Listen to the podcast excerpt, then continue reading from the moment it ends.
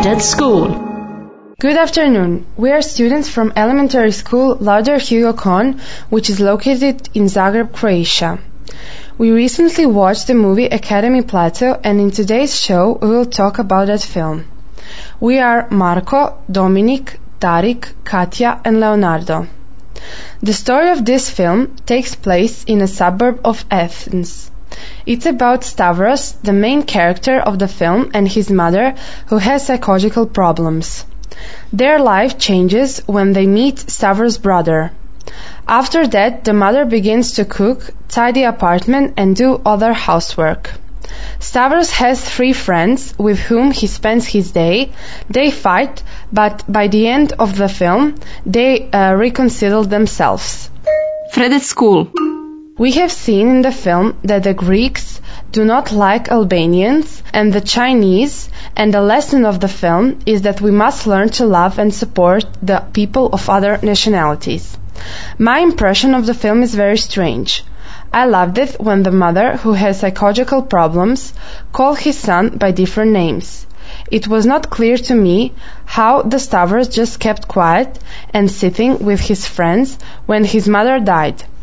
It puzzled me how can film end like that. For me, the film was interesting. The coexistence of Albanians, Chinese and Greeks was presented in an interesting way. I liked it because it's not as common film in which everything is great, where all people are friends and no one hates anybody. In this film we see reality. We see that some minorities do not respect each other. The film tells us that all people should have equal rights. I like the characters and plot of the film. The interrelation of Stavros and his friends is very strange. They just sit around and drink beer. It starts to be interesting when Stavros thought that he could be an Albanian. He and his friends didn't know what to think about that and what to do and we can see that those friends are not so good friends at all. I noticed that the film was made as to the action is happening in older time, because the furniture and music was old.